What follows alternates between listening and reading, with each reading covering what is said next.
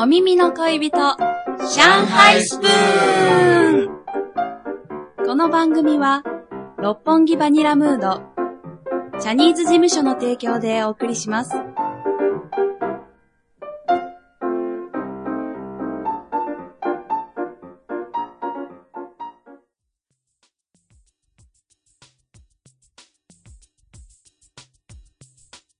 さあ、始まりました。上海スプーン第109回目の配信でございます。お相手は私、松本忠之でお送りいたします。今日は分けあって、えー、竹石さんがお休みです。そのため私一人でお送りしていきたいと思います。それにしてもね、皆さんもう12月ですよ。早いですよね。また1年が終わろうとしています。まあ本当に毎年毎年ね、この時期になると一年ってあっという間だなってね、言うんですよね。それはまるであの、毎年毎年風邪をひくと、今年の風邪はなんだか例年よりひどいなって言うみたいなね。なんかそれに似た感覚がありますけど、まあなんせ、12月です。早いですね。あと1ヶ月です。皆さん今年いかがお過ごしでしょうかさて、今日はですね、えー、残念ながら竹石さんはおりませんけども、せっかく私が一人でお送りするということで、何か私一人ならではの内容を話そうではないかということになりました。そこで今日はですね、上海スプーンの裏側すべて見せますスペシャル。まあ見せますつってもラジオなんでね。すべて聞かせますスペシャル。ね。この上海スプーンという番組が一体どのように作られているのか。今現在皆さんは YouTube あるいは ToDo1 のどちらかでね、この番組、あ、iPod もありますね、最近は。ポッドキャストですね。えー、その3つで聞いていただくことができるわけですけども、果たしてそこにたどり着くまでにはどのような制作過程があるのか。それをね、今日は大暴露していきたいと思いますよ。あ、一応私こう見えてもね、当番組のプロデューサーもやっておりますので、え、その辺を今日は皆さんと見ていきたいと思います。さて、まずですね、まあ私、プロデューサー目線でいきますと、最初に行うのはスケジュールです。ね、やはり、えー、竹石さん、それから島田さんの時代、野村くんの時代もそうでしたが、なんせ皆さんお忙しい方々ですから、スケジュールを合わせて、そして、えースタジオを抑えて、みんなが集合する。そこがなければ始まりませんよね。ということで、私が、まず皆さんにメールを送って、この日どう？あるいは、この日がダメなら、この日はどう？といった具合にですね、皆さんにスケジュールを聞いていきます。で、上海スプーンというのは基本的に、え毎週1回配信ですけども、えー、なんと収録は月1回です。これ言っちゃっていいのかな？ねあの、いわゆる4本撮りというやつです。まあ、あのーラジオのね、鮮度を保つという意味では、やはり、毎週撮りがね、一番いいんですけども、やはり皆さんのスケジュール、あるいは予算ですね、番組の、等々いろいろありましてですね、えー、基本的には、1回で4本撮りを行ってしまうということになっています。ただ、それ以上はやれません。基本的にはもう毎月必ず1回は収録しているということですね。さあ、そんな上海スプーンですけども、まずは私の呼びかけでみんなの都合のいい日が確定したら、スタジオを押さえます。スタジオは上海市内にある某スタジオさんでずっとお世話になっています。まあ、竹内さんと私のね、えー二人になった100回目以降はですね、そのスタジオもまた変更したりしていますけども、当然ね、スタジオも必ず我々のために開けてくれているわけではないので、えー、スタジオのブッキングも非常に大事な仕事になります。例えばね、この日のこの時間、みんなのスケジュールはあったけど、スタジオが空いてないよとかね、そういうことも稀にございます。さて、皆さんのスケジュールが決まり、スタジオも抑えました。当日までに大体のですね、内容をプロデューサーの方から演者さんの方にメールで送ります。今回は第何回、第何回、第何回、第何回、4回分です。で、第何回は島田さん、こうこうこれをお願いしますとかですね。竹内さん、このコーナーでこのネタをお願いします。あるいは、このコーナーをお任せしますので、5分間でネタを考えてきてください。などなどですね。それに合わせて、演者がそれぞれ準備をしてスタジオに臨むということになります。ただしですね、上海スプーンは、あこれはプロデューサーの私をはじめスタッフ、それから演者さんの共通意識がありまして、ある種ですね、スタジオで起こるハプニング的なもの、あるいはアドリブ、そういったものは大切にしようという制作方法が取られています。ですので、えー、まあ、プロデューサーである私が番組の大体の方向性を事前に皆さんにお伝えするんですけども、それ通りきっちりとやるというよりは、あくまでそれは一つの方向性であって、もっと面白いものがあれば、崩しちゃってもいいよというね、えー、そういうスタンスでやってます。実際に、えー、そのアドリブ、あるいはやってみたらたまたま面白かったというね、えー、方向性からいろんな企画が生まれたりしました。例えばですね、えー、以前島田さんがいらした時に、えー、島田さんがニュースを読んで、それを松本が解説し、竹石さんがさらに解説するというパターンの放送をしてもいましたけども、あれもですね、あの、普通に3人でおしゃべりしてた時に、そういうなんか、形が出来上がってたんですね。たまたま。島田さんが何か話を振る。で、それを松本が広げて、竹石が笑いで落とすみたいな、スタジオでたまたまやってたのが、これがいいんじゃない？ってなってですね。それから島田さんもニュースを読むのが非常にうまいということで、それを活かそうということから、ああいう形になったりとかですね。えー、いろいろとアドリブから生まれたコーナーって多いです。基本的にはやはりですね、そのプロデューサー目線というのは、演者さんの個性とか良さをいかに引き出すか。もうここがね、ポイントになります。あの、無理して本人らしくないことをさせても、最初のうちはいいんですけど、長続きしないんですよね。ですので、できるだけ演者さんが自分らしさを出せるような、えー、そんな企画、それから現場での雰囲気づくりを目指しています。ですので、島田さんと竹石さんの二人の時のパターンで言うとですね、島田さんはやはりもう、熟練の喋りもうまく発声もうまく、ラジオのパーソナリティの経験がある方でしたから、やはり本格的なラジオ番組っぽく、そういうスタンスでいてもらう。一方で、竹石さんというのはどちらかというと、ラジオのパーソナリティ専門というよりは、もっとコメディというか、バラエティというかですね、お笑い芸人みたいなもんですから、彼は。そちらに近い。ですので、お笑い芸人さんがラジオやってるよみたいな雰囲気を出してほしいというようなお願いを出したりしていました。そんな形でですね、現場は作られていくんですが、ともあれ、スケジュールが決まり、スタジオが、に入り、そして事前に通知してあった内容の通り、まずは収録を進めていきます。収録、スタジオですの収録の仕切りも全部私がやっているんですね。で、えー、基本的な上海スプーンの構成としては、まずオープニングトークというのがありまして、その次にコーナーを挟みまして、そしてエンディングトークに行くと。これでだいたい15分から20分番組ですね。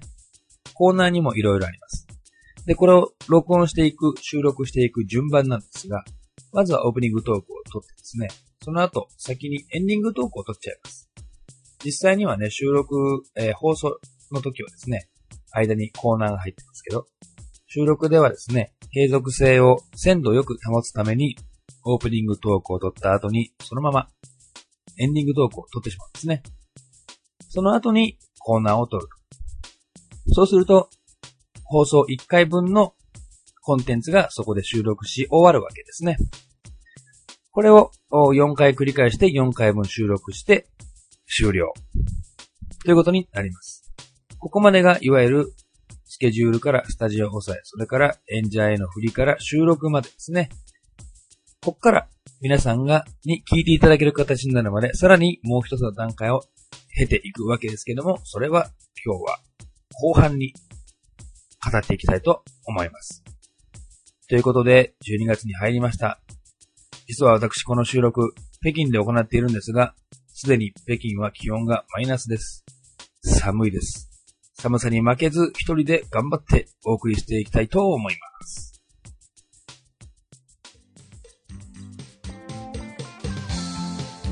世の中の励まし係、チャニーズ事務所、イケメンズ、ヤスでした。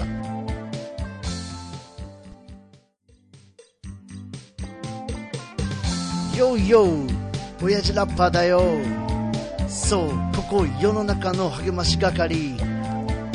俺のラップを聞いてみんながっかりチャニーズ事務所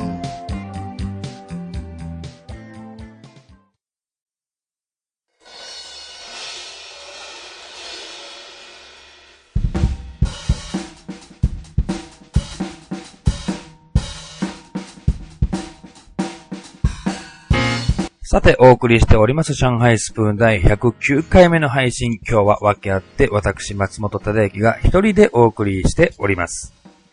前半のね、えー、話に引き続き入る前にですね、私ちょっと思い出したんですけども、こうやって一人でラジオ喋るのはですね、実は初めてではないんですね。えー、以前、あれは2007年ぐらいだったかと思いますけども、私が初めてインターネットラジオまあ、当時、ポッドキャストでしたけども、に挑戦したのがちょうどその頃で、えー、その時にはですね、えー、まあ別のプロデューサーさんやディレクターさんがいて、私がメインパーソナリティで一人で始めたんですね。まあこれが非常に面白くてですね、あのー、現場も面白かったし、配、配信、配、配信されたものを聞いてみてもすごくよくできてて、自分で言うのもおかしいですけど、周りが良かったからですよ。すごくよくできてて、あ、インターネットラジオってこうやってやるんだってね、あのー、覚えて、そこから覚えていったという記憶があります。だから私も最初からいきなり、プロデューサーという立場で仕切ってたわけではなくてですね、あくまで最初は私自身が演者だったんですね。で、この一人トークということなんですけども、あの、人によってはね、一人でそんな番組をね、例えば、20分、30分繋ぐなんてできないよっていう苦手意識を持ってる方もいらっしゃるんですよ。竹石さんが実際そうですけど。ねあいつようやらんよね、一人では。あのー、私の場合あんまり苦にならないんですよね、一人が。当然、相手がいれば、その分、相手が喋ってくれる間は自分が喋らなくて済むし、こちらが振った内容に対して相手も答えてくれるので、楽という意味では二人、あるいは三人いた方が楽な部分もあります。ただ、だからといって、じゃあ、一人になったから何も喋れないかというと、決してそうではなくて、まあ今日のテーマのようにですね、何か、これっていうものが逆に一人だと自分の中だけでこう、決定できるというか、一つテーマがあれば、あとは、そのテーマに沿った自分の考え方をつらつらつらっと話していけばね、いいだけなので、あんまり苦にならないんですよね。だから、今回のこの109回目の私一人配信の出来がね、良ければ今後もちょくちょく 一人配信していこうかな、みたいなね、虎視眈々と狙っておりますけども。さて、というわけで前半に引き続きですね、上海スプーンの裏側全部見せます。いや、聞かせますスペシャルということで、今回は番組がどのように配信されているのかを皆さんに明かしていきたいと思います。前半ではみんなのスケジュールをとってスタジオに入って収録するところまでをお話しいたしました。後半はその収録された後になるんですが、基本的に演者さんと私が顔を突き合わせてのスタジオワークというのはそこで終了します。ね。で、まあ大体収録終わった後は打ち上げに行ったり。まあ昔は私がちょっと多忙でですね、私は打ち上げほとんど行ってなかったんですけども、えー、打ち上げをやったりしてます。そして、その日に収録された素材を私が持ち帰ってですね、その音声をラジオ番組として編集いたします。まあ当然、こうしてトークしてる間は BGM とかね、何もないわけですね。それから、あ収録したその音声もですね、音声に、音量にばらつきがあったりとかですね。あと、雑音が入ってしまったりとかですね、する場合もあるわけです。そういうのを、いわゆる音声処理、デジタル処理していくわけですね。ですので、えー、まずは演者さんが喋ったそのトークの素材をきれいに、いわゆる、まあ、聖書みたいな感じですね。してですね、えー、綺麗にまとめまして、その次にそのトークに BGM をつけていきます。そして、そのトークの合間合間に CM が入ったり、コーナーが入ったり、オープニングタイトルを最初に入れたり、最後にエンディングを入れたりという風に組み合わせていって、最後に一つのまとまった音声として出力するわけですね。これで番組の音声が完成するという仕組みです。ですので、えー私がいつも編集しているパソコンのですね、ハードディスクの中には、いろいろな音源データが入ってます。例えばこれはトークの時の BGM に使えるなとかですね。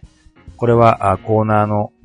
こういうところに効果音として使えるなとかですね。そういったあ音源がたくさん入っておりまして、その中から基本的に選んで、そして毎回それを使って定着させていくというやり方ですね。さて、私があその音声の編集作業を行った後、今度はですね、それを皆さんが今お聞きいただいているメディアに乗っける作業というのがあります。そこで私が完成させた音声データ、あこれをカンパケと言いますが、いわゆるカンパケデータをですね、えー映像化して YouTube、あるいは ToDo1、あるいは iTunes にアップしてくれるスタッフさん方に送信します。この番組は毎週火曜日配信ですので、えー毎月必ず第1火曜日のね、最低でも1週間前には私が音声データを仕上げて各スタッフさんにお送りをする。そうすると各スタッフさんはその音声データをもとに字幕を入れたりして一つの映像のデータですね。映像のファイル形式にまとめていきます。そしてそれが YouTube、ToDo1 あるいは iTunes にアップされて最終的には皆さんの元に届くと。まあ iTunes は音声データそのままですけどね、えー皆さんの元に届くと。そういう仕組みになっているんですね。で、えー今度は当然アップロードした後、それを皆さんに Web を通じて公表していきますので、アップデートした後には YouTube の、それから ToDo1 のいわゆるリンクですね。これが私の元にまた送られてきて、それをもってアップロード完了となるわけですね。そしてそのリンクをインターネット上で更新していくという話、流れに、そういう話に、いう流れになっているんですね。まあ、上海スプーンもですね、えーもうすでに100回を超えました。もうその作業の繰り返しでね、100回もやってきているので、ある意味では、あとても慣れた作業になっています。まあ、ただね、やはり100回以上同じことを続けているとマンネリというのもあるので、あのーアップロードの作業とかね、収録の方法というのは変わりませんが、やはり制作していく上でどこかに変化を加えたり、どこかに、こう、遊び心を入れないとやはり飽きてしまいますから、そこはですね、スタジオワークに頼ってるんですね。やはりスタジオで演者、それから私が顔を付き合わせて何かしら喋っている時、収録している合間などなどですね、そういうとこから生まれてくるアドリブ性、そういったものをですね、うまいこと駆使しながら、そしてそれを実際の放送内容に盛り込みながらですね、できるだけマンネリ化しないように番組作りを進めていっているというわけなんですね。さあ、ということでお送りしてきました、上海スプーン第109回目。今日は訳あって松本一人スペシャル。ね。竹さん、竹石さんはずる休みじゃないですよ。一応ね、リスナーの方に言っておきますけどね。えー、ちょっとお忙しいので、しかも私がちょっと、えー、今北京にいるということでね、えー、今日私が北京から一人で、北京スプーンですね、だから。上海スプーンならぬ北京スプーンを、109回目だけはね、北京スプーンで行こうかなと思いますけどね、えー、お送りして参りました。ということで、109回目は、あ、違う違う、110回目は、ね、次回は、ちゃんと竹内さんがいるはずです。うん、はずです。そして同時に、今年も残すところ、これをね、含めないとあと3回の配信になりますから、えー、上海スプーンもね、何か忘年会的な？おっとスタジオでどんちゃん騒ぎしたやつをそのまま収録しちゃうかみたいなね。あのー危険な香りもしますけども、えー、とにかくあと3回今年も年内いっぱい最後まで頑張ってまいりますので、どうぞ皆さんご支援のほどよろしくお願いいたします。ということでお送りしてまいりました上海スプーン第109回目の配信もここまでです。お相手は私、松本忠之でした。それでは来週は竹井さんと私二人でお会いしましょう。さようなら。